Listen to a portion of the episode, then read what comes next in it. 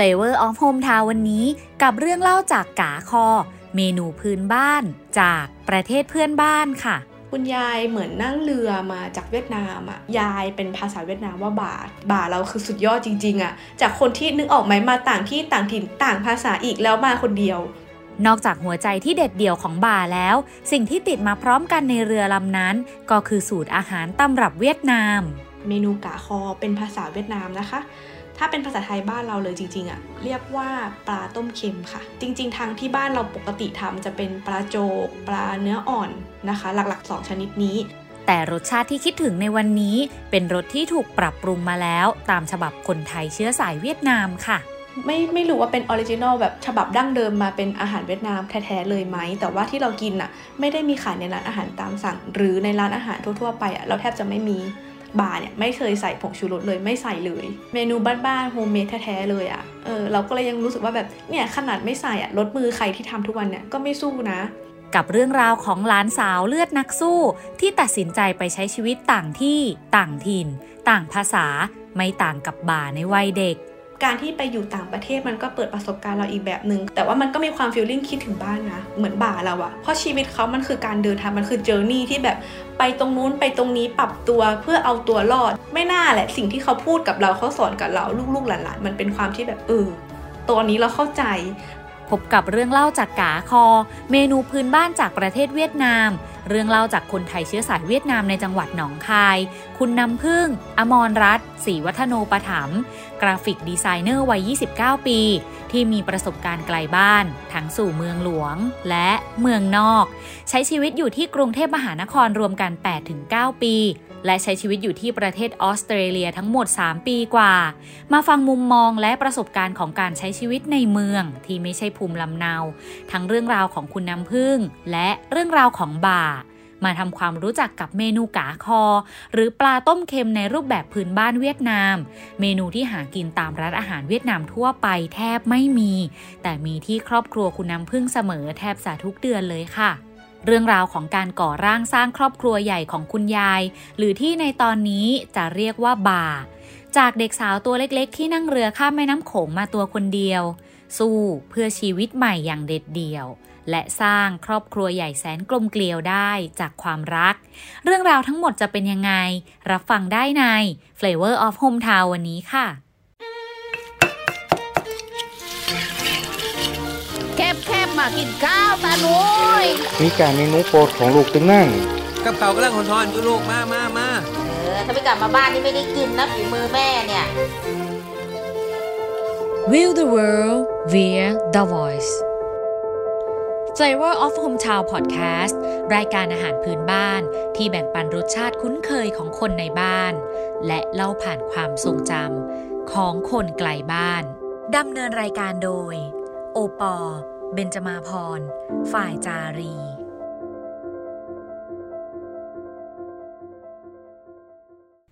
เรื่องเล่าจากกาคอในวันนี้ เป็นเมนูพื้นบ้านเวียดนามนะคะ กาคอคือเมนูอะไร หน้าตายังไง รสชาติ วิธีการทำรวมถึงเรื่องราวต่างๆ จะเป็นยังไง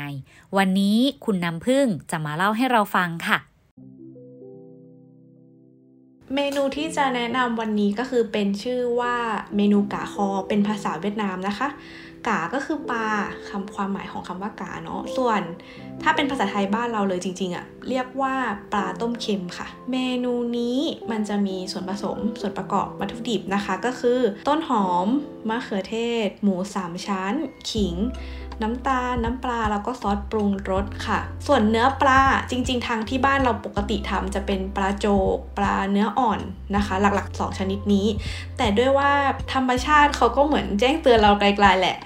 ปลาโจกหรือปลาเนื้ออ่อนมันค่อนข้างไม่ได้มีขายบ่อยๆ เราแทบจะไม่ค่อยได้เห็นปลาสองแบบชนิดเนี้ยบ่อยมากๆแล้วอะค่ะ ที่บ้านเขาก็ยังแบบทำเมนูนี้อยู่แต่ว่าจะเปลี่ยนเนื้อปลาเป็นปลานิลแทน อันนี้ต้องบอกก่อนว่าเป็นสูตรที่เราชอบจริงๆอะเป็นสูตรของคุณยาย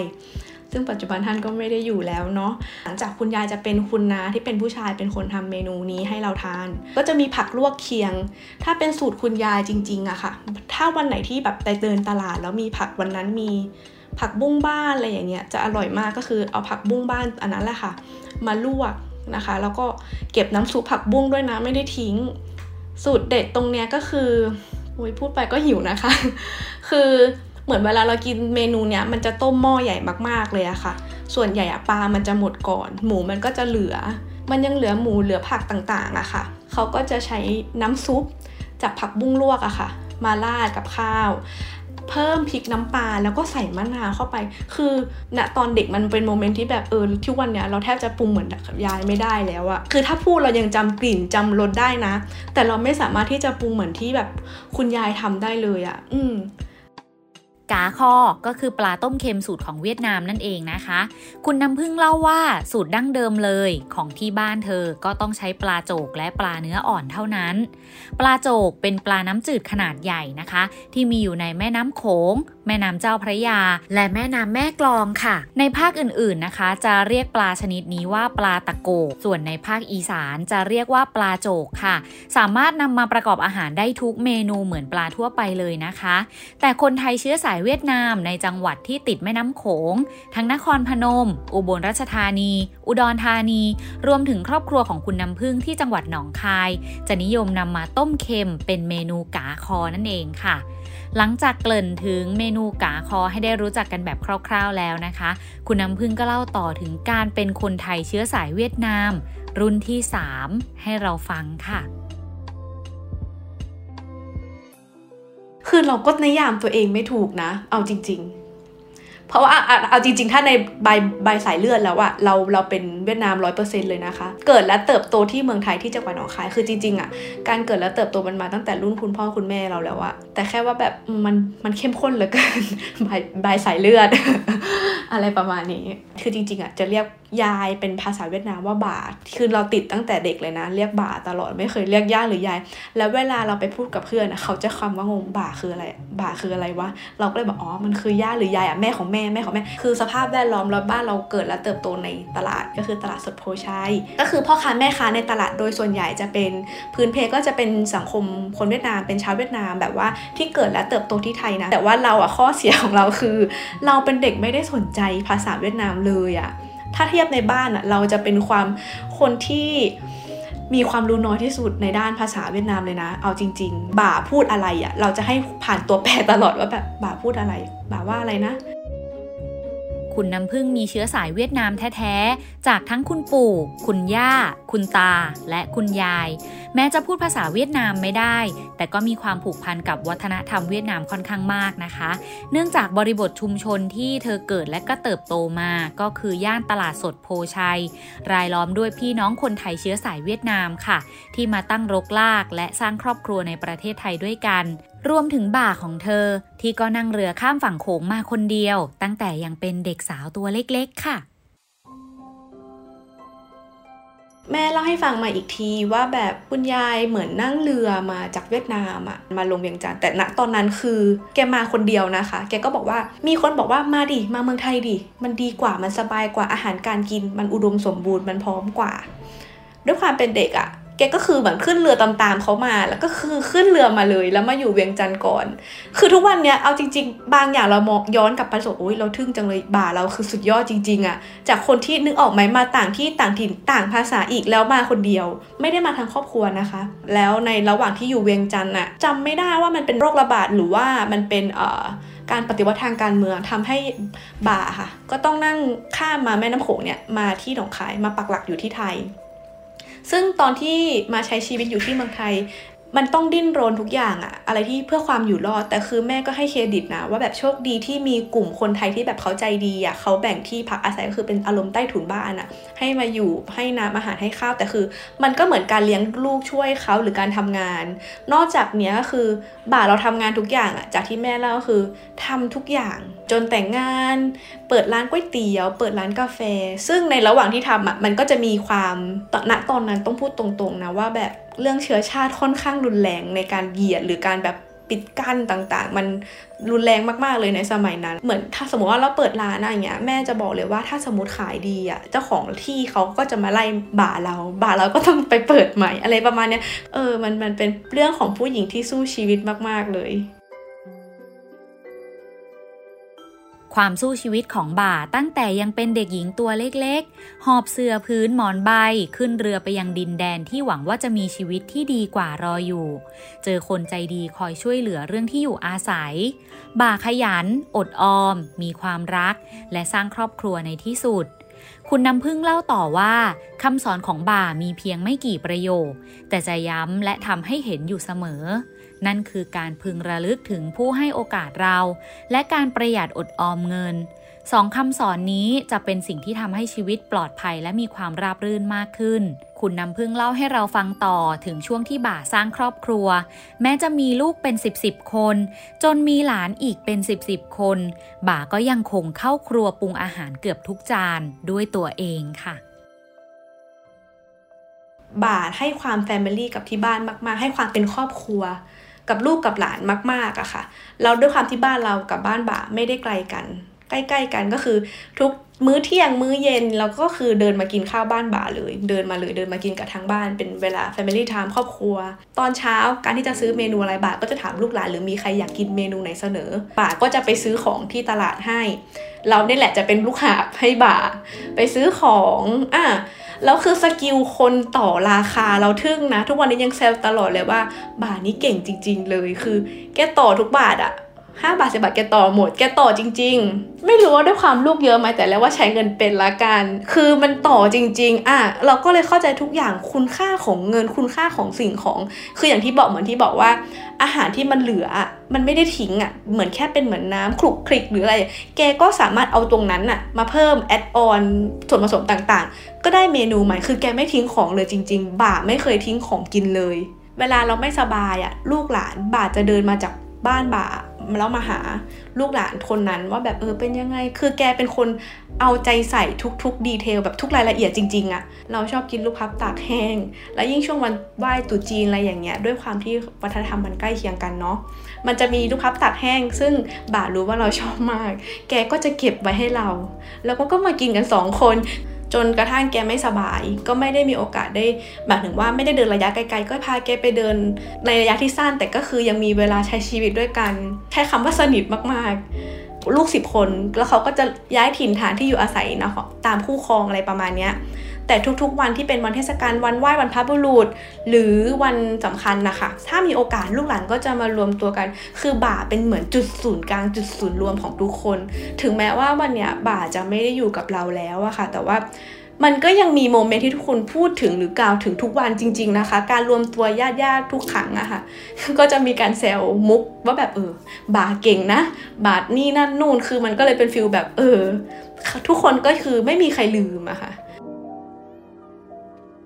บ่าไม่เคยลืมรายละเอียดเล็ก ๆ น้อย ๆ ของลูกหลาน ลูกหลานก็ไม่เคยลืมเรื่องราวและความสัมพันธ์ดีๆ เกี่ยวกับบ่า โดยเฉพาะเรื่องของอาหาร สิ่งที่ขึ้นเรือมาพร้อมบ่าเมื่อหลายสิบปีก่อน คือเมนูพื้นบ้านจากเวียดนาม หากแต่มีการประยุกต์สูตรไปตามน้ำหนักมือตัวเองเล็กน้อยอาหารที่ครอบครัวคุณน้ำพึ่งคุ้นชิน คืออาหารที่ได้รับอิทธิพลมาจากพี่น้องชาวเวียดนามที่อาศัยอยู่ด้วยกันในระแวกตลาดสดโพชัย เป็นย่านคนไทยเชื้อสายเวียดนาม ที่ต่างคนก็เก็บเล็กผสมน้อย และสร้างตัวจากอาชีพค้าขายอาหาร แม้จังหวัดหนองคายจะอยู่ใกล้ประเทศลาวเพียงข้ามฝั่งโขง แต่ก็ปฏิเสธไม่ได้เลยค่ะว่า อาหารที่ขึ้นชื่อและมีอิทธิพลในจังหวัดนี้ เป็นอาหารเวียดนามค่ะ เช่น แหนมเนืองก๋วยจับยวน หรือเฝอ เมนูที่ได้รับความนิยมไปทั่วประเทศ ส่วนเมนูกาคอยังเป็นที่รู้จักในประเทศไทยน้อยมาก มีขายเฉพาะร้านอาหารเวียดนาม ที่สืบเชื้อสายมาจากเวียดนามแท้ๆ แต่คนไทยเชื้อสายเวียดนาม มักจะทำเมนูนี้กินกันในครัวเรือนเป็นประจำอยู่แล้ว โดยรสชาติและวัตถุดิบบางอย่าง จะถูกปรับไปตามความชอบของแต่ละครอบครัวค่ะ บาร์เนี่ยไม่เคยใส่ผงชูรสเลยไม่ใส่เลย เมนูบ้านๆโฮมเมดแท้ๆเลยอะ่ะเออเราก็เลยยังรู้สึกว่าแบบเนี่ยขนาดไม่ใส่อะ่ะรสมือใครที่ทำทุกวันเนี่ยก็ไม่สู้นะ คือมันจะมีความแปลกออกมาอีกทีด้วยวิธีการหรือวัตถุดิบอะไรต่างๆ เราก็ไม่รู้ปัจจัยอะไรบ้างหม้อเมื่ออย่างถ้าเป็นบ้านคุณป้าอีกทีอะเขาก็จะใส่เพิ่มมาอีกก็จะเป็นผักดอง ซึ่งมันก็จะเป็นรสอีกแบบหนึ่งซึ่งตัวเราอะ ก็ยังชอบรสที่เป็นของบ้านฝั่งบ้านบ่า เมนูที่กินทุกวันเนี่ยมันจะเป็นเหมือน ไม่ไม่รู้ว่าเป็น original แบบฉบับดั้งเดิมมาเป็นอาหารเวียดนามแท้ๆเลยไหม แต่ว่าที่เรากินอะไม่ได้มีขายในร้านอาหารตามสั่ง หรือในร้านอาหารทั่วๆไปอะเราแทบจะไม่มี ถ้าเว้นถ้าจากว่าอ่าบ้านร้านอาหารร้านเนี้ย อ๋อ base ก็คือพื้นฐานมีแบบมีความเกี่ยวข้องกับเวียดนามนะ อาจจะเห็นบ้าง แต่ไม่ทุกเมนูอันนี้พูดได้เลย มันกลับไป feel ว่าแบบเอ้ยกลับมาบ้านอยากกินเมนูบอกโทรบอกแม่เลยแม่บอกให้หน่อย ถ้ามีปลาซื้อปลาแล้วทำให้กินเลยนะ อะไรอย่างเงี้ยตอนนั้นเราไม่ได้ชอบปลาขนาดนั้น เราจะชอบหมู จะชอบเมนูหมูแบบหมูหวาน แกงแบบที่บ้านเรียกว่าแกงเดาไดก็จะชอบอะไรแบบเนี้ยคือกินกับหมูหวาน แกงเดาไดแล้วก็จะเป็นมะเขือดอง อันเนี้ยเป็นเครื่องที่แบบบ้านกินเบสิกพริกน้ำปลาแค่นั้นจริง ๆ ตอนเด็กไม่ค่อยได้สนใจทำอาหารแต่เป็นผู้ช่วยห่างๆนะเผื่อแบบยำปอกหอมปอกเสร็จเราหนีเลยไปดูทีวีอะไรอย่างเงี้ยแต่ว่าพอโตแล้วอะเราอยู่ดีๆเราก็ชอบอยากกินเมนูนี้มากๆโดยเฉพาะตอนที่เรากลับมาจากออสใหม่ๆ เราตอนมาอยู่ไทยอยู่ดีก็อยากกินเมนูนี้มากๆ แล้วพอกินมันก็เลยแบบเอออยากรู้อะจะทำยังไงเวลาแบบอยู่ไกลบ้านอะไรเงี้ยเพื่อจะได้ทำเอง มีครั้งหนึ่งก็คือตอนที่กลับมาใหม่ ๆ เคยขอนาว่าแบบวันนี้ทำเมนูนี้ให้หน่อยขออยู่ข้างๆ เลยขอดูเลยว่าทำยังไงก็ดูกับเขาอะค่ะ จนจบวิธีการทำอะค่ะ เนื้อปลาเนี่ยเอามาล้างก่อนที่บ้านจะล้างแบบใช้เกลือในการล้างปลาค่ะ เพื่อลดกลิ่นคาว ซึ่งน้าค่ะเขาบอกว่าใช้ใช้เกลือล้างประมาณสองรอบ แล้วก็ล้างน้ำอะค่ะ แต่ถ้าเป็นของคุณยายอะจะใช้ทั้งเกลือ แล้วก็ล้างไปก่อนรอบนึงแล้วรอบที่สองค่ะ คุณยายจะใช้มะนาว เพราะว่าจำได้เลยว่าคือที่บ้านอะขายพวกเครื่องดื่มขายกาแฟอะไรเงี้ยถ้าเป็นชามะนาวหรือวันนั้นทำเมนูปลาเนี่ยเราจะต้องเก็บเปลือกมะนาว หรือเก็บมะนาวให้คุณยายว่า เดี๋ยวยายจะเอาใช้ไปทำแบบ ล้างคาวปลาค่ะ ใช้ดับกลิ่นคาว เป็น trick เล็ก ๆ ที่เราก็รู้สึกทึ่ง แต่มัน work จริง ๆ มันไม่มีกลิ่นคาวเลยเวลาทานเมนูปลาที่บ้านนะคะ คือล้างปลาเสร็จก็คือเขาเรียกว่าให้มันแห้งสะเด็ดน้ำสักนิดนึงอะค่ะแล้วค่อยนำไปทอด ทอดในที่นี้คือเหมือนเป็นการไม่ให้เขาคาวอีกทีนึงอะค่ะ แต่ไม่ได้ทอดเอาสุกนะคะ ทอดให้เป็นจากสีเป็นสีเหลืองประมาณนี้ค่ะ แต่ว่าเนื้อคือจริง ๆ มันไม่ได้สุกอะค่ะ ถ้าเนื้อปลาชิ้นใหญ่อย่างปลาโจกอย่างเงี้ย เนื้อเขาค่อนข้างหนาเพราะตัวปลาเป็นปลาปลาใหญ่อะพันปลาใหญ่อะเนื้อปลาเสร็จแล้วเราก็ตักมาพักทิ้งไว้ ในระหว่างนี้เราจะเป็นการเตรียมขั้นตอนวัตถุดิบส่วนที่เหลือนะคะ ก็จะใช้อ่ต้นหอมหั่นประมาณสัก2นิ้วนิ้วหนึ่งคือไม่ได้ใหญ่มากไม่ได้เล็กมากอะค่ะ ไม่ได้เล็กเหมือนเราซอยโรยเป็นผักโรยหน้าไม่ใช่เล็กแบบนั้นนะคะ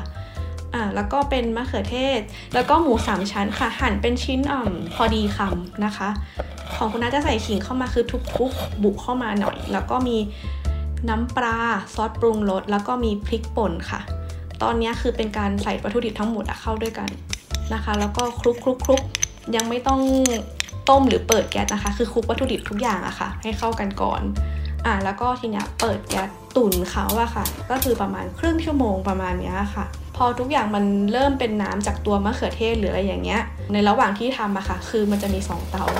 อีกเตาหนึ่งอะค่ะก็จะเป็นการเคี่ยวน้ำตาลนะคะในระหว่างนี้ค่ะ ถ้าน้ำตาลหรือตัวน้ำเนี้ยนะคะ เดือดได้ที่แล้วอะค่ะอ่าตรงหม้อต้มของเราที่ลังยังต้มมะเขือเทศอยู่อะค่ะ ก็จะเริ่มใส่ปลาเข้าไป แล้วก็ต้มให้ปลาเดือดอะค่ะ เสร็จแล้วค่อยใส่ตัวที่เป็น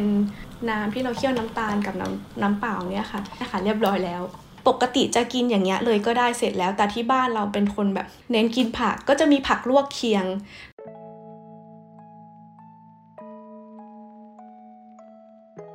กาคอ หรือที่คุณน้ำพึ่งได้เล่าไปตอนต้นว่าคือปลาต้มเค็ม แท้จริงแล้วนะคะ เมนูกาคอ คือการปรุงน้ำซอสให้เค็มนิดๆ ติดกลิ่นเผ็ดหน่อยๆ และหัวใจสำคัญคือ ต้องมีน้ำตาลเคี่ยวจนหอม มีความไหม้นิดๆ จนเปลี่ยนเป็นสีเหลืองทอง อย่างที่ภาษาอังกฤษเรียกว่า ปฏิกิริยาคาราเมลไลซ์นั่นเองค่ะคนเชื้อสายเวียดนามในต่างประเทศนะคะ มีการปรับสูตรกาคอ คือใช้เนื้อสัตว์อื่นๆ นอกจากปลาค่ะ จะเป็นหมู ไก่หรือวัวก็ได้ แต่น้ำซอสจะยังเป็นตามสูตรที่คุณน้ำพึ่งเล่าให้เราฟังค่ะ ซึ่งสูตรดั้งเดิมของบาจะใช้ปลาโจกจากแม่น้ำโขง ต้องไม่ใส่ผงชูรส เน้นการใส่ใจเป็นหลัก คุณน้ำพึ่งเล่าต่อว่า บ่าใส่ใจลูกหลานมากที่สุด ทั้งชีวิตให้ความสำคัญกับครอบครัวเป็นอันดับหนึ่งเสมอทำให้คุณน้ำพึ่ง มีครอบครัวเป็นพื้นที่ปลอดภัย และเป็นความสำคัญอันดับแรกไม่ต่างกันค่ะ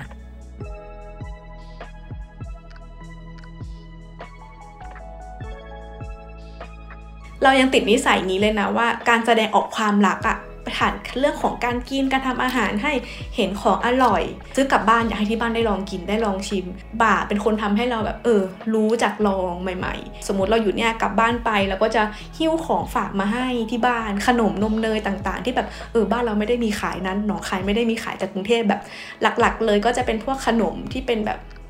สาขาต่างๆ อย่างเงี้ยหลาย ๆ แบรนด์เนาะอันเนี้ยสิ่งหนึ่งขอเล่าเรื่องตลกบ่าชอบคริสปี้คิมมากๆบ่าเราชอบมากแล้วเวลาเราขึ้นเครื่องกลับบ้านทีอะเราก็จะซื้อฝาเราเข้าใจเขาที่แบบเวลาเขามีอะไรเขาเก็บให้ลูกหลานแล้วคือ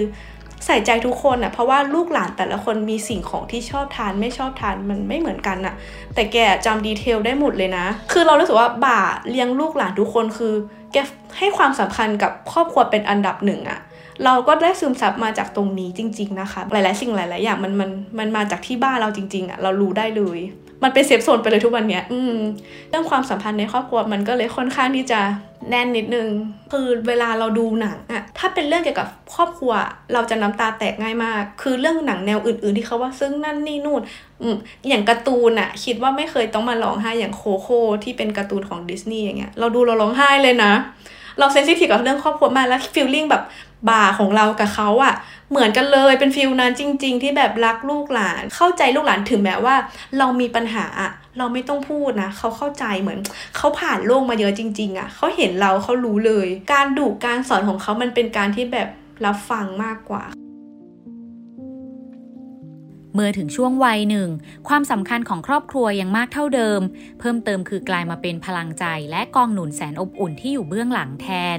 เพื่อโอกาสในชีวิตที่ดีกว่า คุณน้ำพึ่งเลือกที่จะเข้ามาเรียนมหาวิทยาลัย และทำงานในกรุงเทพมหานคร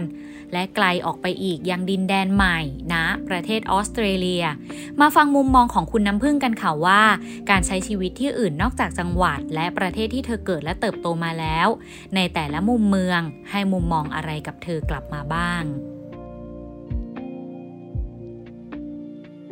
เรื่องการเรียนอะ number one ยังไงศูนย์กลางจริง ๆ แล้ว มันก็คือเมืองหลวงกรุงเทพของเราเนี่ยแหละจากมุมมองของเด็กต่างจังหวัดนะ ทุกสิ่งทุกอย่างเลยคือ ด้วยความที่เป็นหนองคายอะเป็นเหมือนจังหวัดที่แทบจะถูกลืมด้วยซ้ำถ้าไม่นับว่ามีนับแม่น้ำโขงและติดกับลา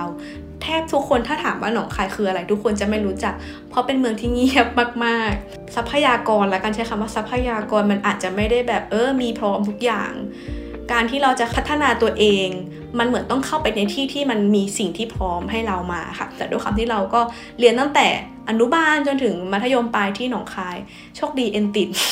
คือเราเลือกอันกรุงเทพสามอันดับเลยนะ สุดท้ายจะไปเชียงใหม่แล้วอะมันก็เป็นการเติบโตอีกแบบหนึ่งนะ ในตอนเรียนกับตอนทำงานก็ต้องบอกเลยว่าบรรยากาศคนละ mood คนละ feeling เลย ตอนมาเรียนอะมันก็เป็น feel แบบเอ้ยสนุก joy ๆกับเพื่อนเรียนบ้างเล่นบ้าง แต่พอเวลามันเป็น feel ทำงานแล้วอะ เฮ้ยมันเหงามากเลยนะกรุงเทพอะมันไม่สนุกเลย มันทึมจังเลย เช้าวันจันทร์เย็นวันศุกร์ ฉันไม่ชอบกรุงเทพเลย ทุกวันเนี้ยก็ยังพูดกับตัวเองนะว่า การที่เรามาทำที่เนี่ยด้วยโอกาสหรือความพร้อมในด้าน งาน การเติบโตพัฒนาศักยภาพของเราอะที่เนี่ยมันตอบโจทย์ในเรื่องของงาน แต่ถามว่าที่บ้านเรายังไงมันก็คือที่สุดอะความสบายใจผู้คน คือเราเกิดและเติบโตมาจากที่นั่นอะะแต่ถ้าให้เลือกมีโอกาส การที่ไปอยู่ต่างประเทศมันก็เปิดประสบการณ์เราอีกแบบหนึ่งคือเดิมทีอะตั้งใจแค่ฟิลว่าแบบเอ้ยไปเรียนภาษาจบมามันเรียนดูแล้วมันมันก็ต่อไปยาวไปเรียน ดิพมาไปเรียนเฉพาะนิดหน่อยอะไรอย่างเงี้ย แต่ความเจริญเขามันทั่วถึงเลย ต่อให้คุณอยู่นอกเมืองคุณก็ยังนั่งรถไฟเข้าเมือง มีรถ มีตารางเวลาที่ชัดเจน มันเป็นระบบระเบียบ เราไม่มีความเออเช้าวันจันทร์ เย็นวันศุกร์คืออะไร เราไม่ชอบ เราไม่มีโมเมนต์นั้นเลยอะการเข้าสวนสาธารณะอากาศก็ดี มันเป็นฟิลที่แบบวันนี้ฉันเหนื่อย ฉันอักออกไปเดินปาร์ค ไปเดินสวนสาธารณะ ฉันไปได้เลย อย่างบ้านเราอะสิ่งที่เสียเปรียบเลยก็คือในมุมเรานะ ความปลอดภัย มันมีข้อจำกัดหลาย ๆ อย่าง ทุกคนเลยบอกว่าคุณต้องมีรถนะ นี่ก็เลยถามว่าแล้วทำไมต้องมีอะการอยู่เมืองนอกของเราอะเราเราไม่ได้ suffer หรือไม่ได้ขนาดนั้น ตอนที่เราอยู่เมืองนอกคือเป็นการที่ดิ้นรนด้วยตัวเองอะเราอยากอยู่ต่อเราก็แล้วแม่บอกว่างั้นเราก็ต้อง support ตัวเองนะก็คือการว่าทำงานไปด้วยเรียนไปด้วย ณตอนนั้นเป็นงานที่เป็น feel ที่แบบเออฉันโตแล้วจริง ๆ ที่แบบทำงานเก็บเงินได้นั่นคือเงินที่เรามีจริง ๆอะแต่ว่ามันก็มีความ feeling คิดถึงบ้านนะต้องวิดีโอคอลแม่ก็เป็นห่วงแม่ก็คิดถึง คือเราก็คิดถึงเขาเพราะว่าอย่างที่บอกว่าความเป็นครอบครัวของเรามันค่อนข้างหนาแบบค่อนข้างสนิทกันนะอ่า ทุกวันเนี้ยณตอนเนี้ยงานที่ที่เราทำกลับมาอีกรอบหนึ่งกลับมากรุงเทพอีกรอบหนึ่งเนี่ยก็อยู่คนเดียว คุณน้ำพึ่งอยู่ประเทศออสเตรเลียได้ 3 ปี ก็เกิดวิกฤตการโรคระบาดโควิด -19 เกิดขึ้น จุดเปลี่ยนที่ทำให้เธอตัดสินใจกลับมาอยู่ประเทศไทยอีกครั้ง ในกรุงเทพมหานคร เมืองที่แม้จะรายล้อมไปด้วยผู้คนจำนวนมาก แต่เธอก็อดเหงาคิดถึงบ้านไม่ได้ เมืองที่การจราจรและการโดยสารสาธารณะไม่ค่อยใจดีกับเรานัก โดยเฉพาะเช้าวันจันทร์ และเย็นวันศุกร์แต่ก็เป็นเมืองเดียวกันกับที่ที่มีโอกาสในหน้าที่การงาน รอให้เราไขว่คว้าและเติบโตได้อีกมากเป็นโอ้ยโควิดปีแรกเลย แล้วเราอะมันใกล้จะวีซ่าจะจบแหละจะหมดแล้ว มันเป็นสองจิตสองใจว่าแบบทางนี้เขาก็ไม่ได้มีมาตรการที่จะแบบรองรับเราเลย เราก็ plan ไม่ถูกว่า เฮ้ยถ้าฉันอยู่นี่ต่อแล้วมันเกิดแบบแย่แบบ worst case แบบแย่มากๆ ค่าใช้จ่ายการเจ็บไข้ได้ป่วยมันค่อนข้างแพงอะ และตอนนั้นคือเรา support ตัวเองใช่ไหมคะ ถ้าไม่มีงานอะทำยังไง แต่รู้ว่าโอเคฉันจบมาล่าสุดที่ฉันเรียนจบมาด้านนี้ ด้าน marketing นะอันลองสมัครงานดู บอกเลยว่าเขาเจอช็อกด้วยความที่เราเห็นว่าแบบทุกอย่างมันเป๊ะเป็นเวลาเป๊ะเป๊ะเป๊ะเฮ้ยฉันรอรถทำไมฉันไม่มาสักทีฉันหงุดหงิดแล้วนะคือ เราไม่เคยเหมือนรออะไรที่ไม่รู้จุดไม่รู้จุดหมายปลายทางอะแต่ก่อนซึ่งเป็นคนเอื่อย เป็นคนเฉื่อยเป็นคนเรื่อย ๆ ก็ได้หมดได้หมดแต่พอมาแบบปรับตัวมาเลยอะช็อก ไปไม่ถูกกลับมาทำงานตรงเนี้ยมันเป็นฟิลรู้สึกว่า เออเนี่ย เช้าวันจันทร์เย็นวันศุกร์เป็นอะไรที่แบบ โอ้มันทรมานจังเลยรถติดคนแน่นมัน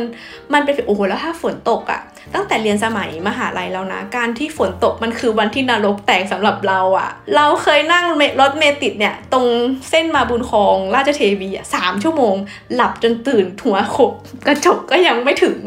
เราปรี๊ดมาก เออเราปรี๊ดแบบเฮ้ยมันไม่ไหวแล้วนะ คืออะไรตอนนั้นเด็กมหาลัยมันก็ไม่ได้มีความเขาเรียกอะไรการเห็นโลก เราก็มีแค่นั้นกรุงเทพหนองคาย แต่เราพอเราไปเจอที่อื่นที่มันแบบเออทุกอย่างมัน support ต่อให้รถติดหรือว่าการที่เขามีเหตุขัดข้องอะเขาสามารถแจ้งเตือนบนแอปได้เลยว่า วันนี้เขาทำ trackwork คือการซ่อมรางรถไฟหรือการฉุกเฉินเขาก็จะมีรถบัสที่เป็นทางเสริมว่าวันนี้รถไฟไม่ให้บริการ แต่จะมี option ก็คือ คุณสามารถที่จะขึ้นรถเมล์ได้นะ เขามีรถเมล์รองรับเรา ซึ่งเห็นไหมคือมันการอยู่ที่การวางแผนการวางระบบ โครงสร้างรากฐานที่ดี มันทำให้ชีวิตเราดี ต่อให้เราเครียดจากงานขนาดไหน เราก็จะชีวิตเราก็ยังเออจบแค่เรื่องเดียว เครียดแค่เรื่องเดียว แต่ทุกวันเนี้ยมันกลายว่ารอบด้านความปลอดภัย การเดินทาง งาน มันมันทุกอย่างการเป็นอยู่การใช้ชีวิตกรุงเทพอะ ณตอนเนี้ยเรามองว่าเรายังมีแรงเรายังมีพลัง เรายังสนใจในการที่จะพัฒนาตัวเองเปิดโอกาสในการหาประสบการณ์อะย้อนกลับมาอีกเหมือนบ่าเราอะเพราะชีวิตเขามันคือการเดินทางมันคือเจอร์นี่ที่แบบไปตรงนู้นไปตรงนี้ปรับตัวเพื่อเอาตัวรอดจากที่ไม่มีไม่รู้ภาษาไม่มีเงินติดตัว จนกระทั่งมีบ้านมีลูกมีหลานคือ มันเป็นการเดินทางที่แบบโหไม่น่าแหละ สิ่งที่เขาพูดกับเราเขาสอนกับเราลูกๆหลานๆมันเป็นความที่แบบเออ ตอนนี้เราเข้าใจ เหมือนตอนเรากลับมาบ้านใหม่ๆอะ่ะ เราก็คุยกับน้าแกก็พูดตลอดว่า เออ ตอนนั้นที่บ่าพูดอะ่ะ ไม่เข้าใจหรอก แต่พอตอนเนี้ยบ่าไม่อยู่แล้วมันกลายว่าทุกอย่างมันฟลุ๊มันเข้าใจกันหมดเลยว่าแบบเออที่เขาสอนที่เขาพูด เรื่องทุกเรื่องอะค่ะ การใช้ชีวิตการคบเพื่อน ซึ่งมันจริงมันแบบเออจุดหนึ่งมันคือทุกอย่างอะเขาเป็นผู้ใหญ่เขาอาบน้ำร้อนมาก่อนคำนี้มันใช้ได้จริง ๆอะสิ่งที่เราสอนเราตลอดว่าเออทุก ๆ เรื่องอะมันก็ต้องปรับตัวแล้วก็ต้องเรียนรู้คือเขาสู้ชีวิตมากๆ จนทำให้บ้านเราทุกคนทุกลูกหลานทุกคนได้ดิบได้ดี บ่าเป็นตัวอย่างให้กับคุณน้ำพึ่งในทุกๆ เรื่อง ตั้งแต่การแสดงความรักกับคนในครอบครัว ไปจนถึงการสู้ชีวิตในต่างแดน สิ่งที่คุณน้ำพึ่งได้เรียนรู้จากชีวิตของบ่า และจากประสบการณ์ของตัวเอง คือ แม้จะมีชีวิตอยู่ในบริบทที่ไม่ได้ใจดีกับเรานัก แต่เราก็ต้องรู้จักปรับตัว และพัฒนาตัวเองให้ได้จากทุกข้อจำกัดที่มีสิ่งที่ทำให้บ่ายังคงอยู่กับลูกหลานเสมอ คือคำสอนของการใช้ชีวิต และรสชาติอาหารตำรับเวียดนามแท้ แม้แต่กาคอในวันนี้ ครอบครัวก็ยังคงทำกินกันทุกครั้งที่มีโอกาส เป็นรสชาติดั้งเดิมของความรัก ที่กินกันครั้งไหน ก็จะอิ่มท้องและอุ่นใจกันอยู่เสมอ Flavor of Hometown Podcast รายการอาหารพื้นบ้าน ที่แบ่งปันรสชาติคุ้นเคยของคนในบ้าน